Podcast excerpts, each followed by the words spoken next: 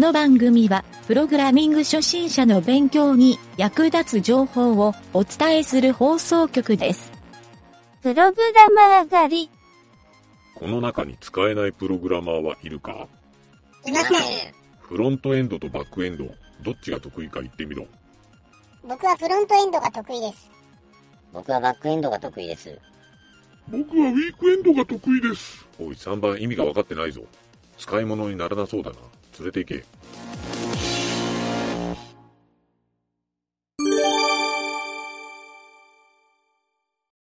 質問のコーナー。コーナはい、ゆげたです。はい、南條です。えー今回のね、質問のコーナーは、うん。チャート JS の挙動についてっていうタイトル。もこれがテラテイルで、え1週間回答が0件。う、うん。えーこれを取り上げてみたんやけど、ちょっと質問を読んでみると、うん。ちょっとだけ長いから頑張って聞いてみて。うん。えーまずね、JavaScript を使用し始めた初心者です。うん。現在、チャート JS の勉強をしており、うん。チャート JS を使用してグラフ描画を実装しました。うん。その際に、オプションに設定していた値が実際のグラフに反映されていないという事象が発生しました。うん。結局のところ原因としてはバージョンによる記述方法の違いでうまく反映できていなかったということが判明しました。うん。そこでなぜ無効となる値を渡しても特にエラーにならず反映されないのかが気になりうん。チャート JS の中身を解析したいと思いました。うん。しかし、チャート JS の中身は思ったより複雑で、うん1行ずつデバッグして確認してみましたが理解できませんでした。うん。チャートクラスのコンストラクターをキャンバスの ID データ、データセット、オプション等に因数にして呼び出していることは分かりました。具体的に、うん。えー上記の引数が渡された後、どのようにしてグラフを描画しているのかを知りたいです。えーうんもしチャート JS の中身を解析するにあたり、参考になりそうな記事や情報を知っている方がいましたらご教授いただけると幸いです。うん。拙い文章で大変恐縮ですが、最後までお読みいただきありがとうございました。よろしくお願いいたします。うん。めちゃくちゃ丁寧な書き方をしとるんやけど、うん。まあね、これ、俺がね、あの、チャート JS の質問ではあるんやけど、うん。俺が気になったのは、そのライブラリーの中身を解析しようとしとる、この姿勢がすごい気に入ってうん。取り上げてみたんやけど。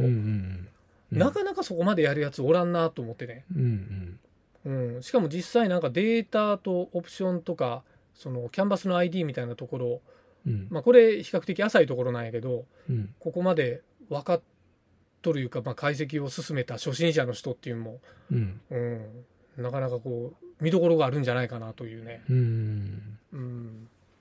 まあちょっと事前に言うとくと、まず、うんこのチャート JS、これを知らん人のために言うと、うん。あの、ウェブブラウザーでグラフを表示できる、うん。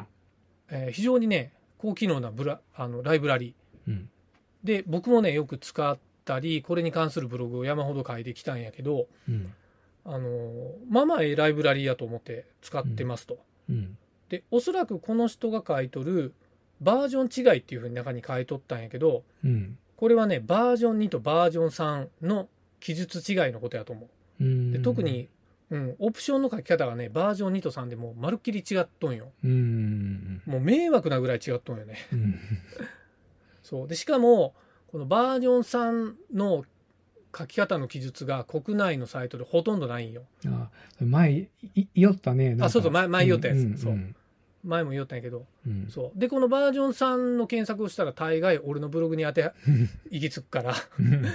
そう。多分僕のブログを見てバージョン2と3の記述の違いっていうのを理解してくれたんじゃないかなとうん。勝手に思っとんやけど、うん。うん。まあそれもあって、このチャート JS の挙動について、うん。まあ中でどのようにしてグラフ描画をしているのか知りたいですっていうのがあるんやけど、うん。あの単純にそのグラフの計算をしてあのキャンバスの描画をしよるっていうだけなんやけどうん。この複雑さはやっぱり半端ないよ。うん。これはねでももし可能であれば俺ねうん。あのグラフ表示の別にキャンバスじゃなくていいんやけどうん。グラフ表示をするっていうプログラミングを一回書いてみることをお勧めする。したいなと。うん。もちろん俺もこれ書いたことあるんよ。うん。俺が書いた時は、えっ、とね、これもう10年以上前なんやけど、うん。フラッシュでアクションスクリプトを使って、うんフラッシュの中のエリア内にグラフを表示するっていう機能を作ったんよ。うん。そう。まあこれ前の会社の仕事の一環でやったんやけど、うん。で、この時に、その、いろんなね、データがバーってあるやろ。そのデータを、最大値と最小値を求めて、うん。えーそれがええ感じになるように配置をするんよ。うん。このええ感じっていうのがものすごい難しくて、うん。例えばよ、えっ、と、まあ、10個のデータがあって、こういう折れ線グラフにしますっていう時に、うん。例えば値が、まあ、ランダムに書かれますと。うん。でも、この値は、なんやろ、上限値みたいなのが、例えば1から100までの間のランダム値うん。やとしたら、うん。例えばね、一つのやり方としては、1から100までのメモリを持った10個の数字、まあ、横が10個の数字の横並びにして、縦が、えー、と1から100っていう数字、まあ、0から100やと思うんやけど、うんっていう数字の、えーとこに点を置いてって折れ線グラフで結んだらうん。でそのグラフの中身は1から100までやけん線を引いてしもたら100本線になるからうん。10本区切りとかうん。20区切りとかっていううんところで経線を引いていくやろうん。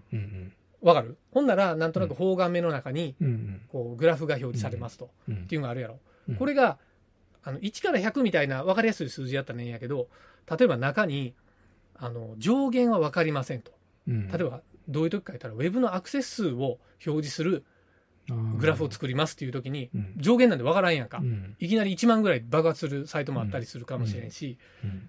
本当2とか3で推移しよるうん。サイトもあるかもしれんやその時に、例えばね最初の数字で53っていう数字が出ますとうん。次の数字で、えー2000っていう数字が出ますとうん。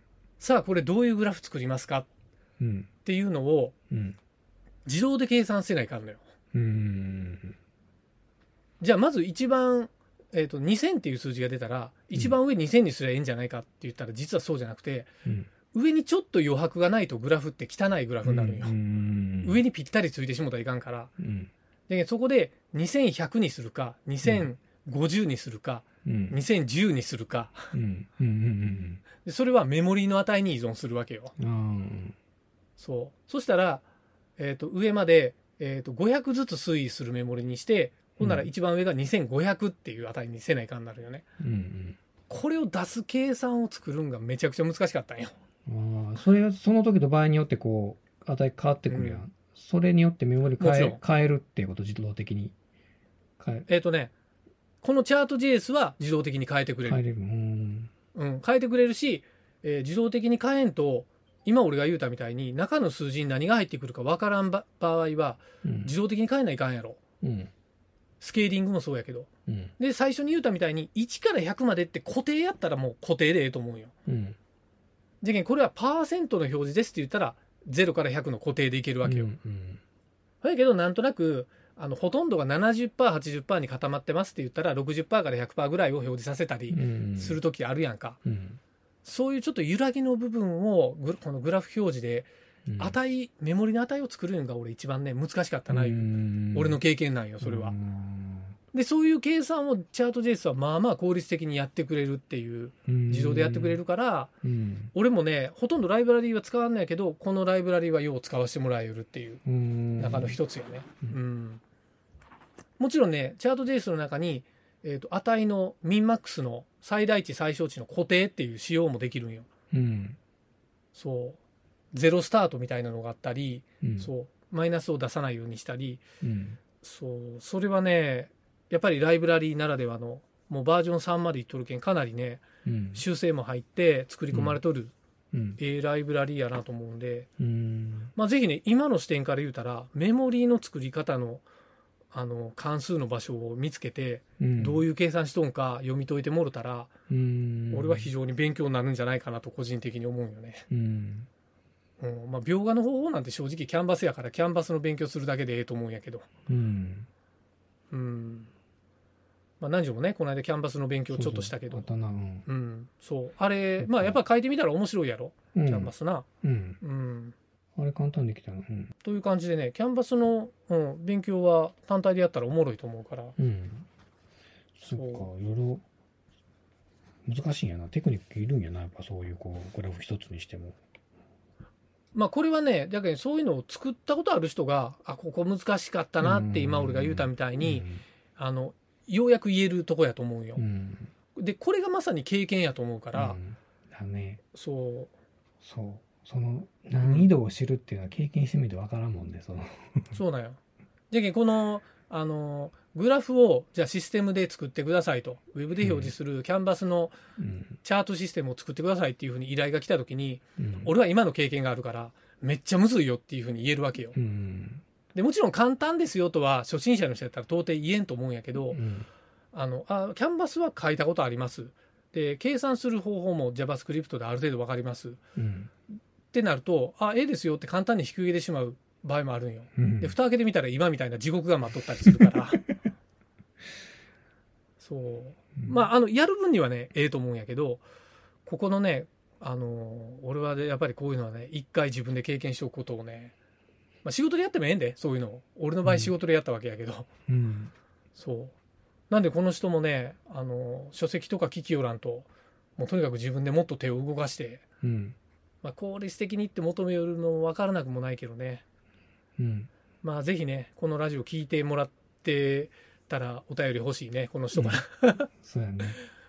うん。まずは手を動かして、もう俺も直接この人には教えてあげたい。う。うんん。効率はまあ、その、できた後でいいよね。まずは手を動かして。そう、手も動かしてないのに効率求めるのはおかしいやろ。動かしうん。言うたら悪いけどうん。そう。なので、ちょっとね、このチャート JS、目の付けどころはええと思ったんよ。この、なかなかええ題材やなと思って、このライブラリー解析をする。うん。うん。この解析したらぜひね、あの、本とか出筆執筆してみたらええよ。うん。まあまあ売れると思うよ、その本。うんあ、でもあれか、知財はラチャート JS の方にあるか。いらんこと進めてもしょうがないな。うん。はい、という感じのこのチャート JS の質問でした。はい。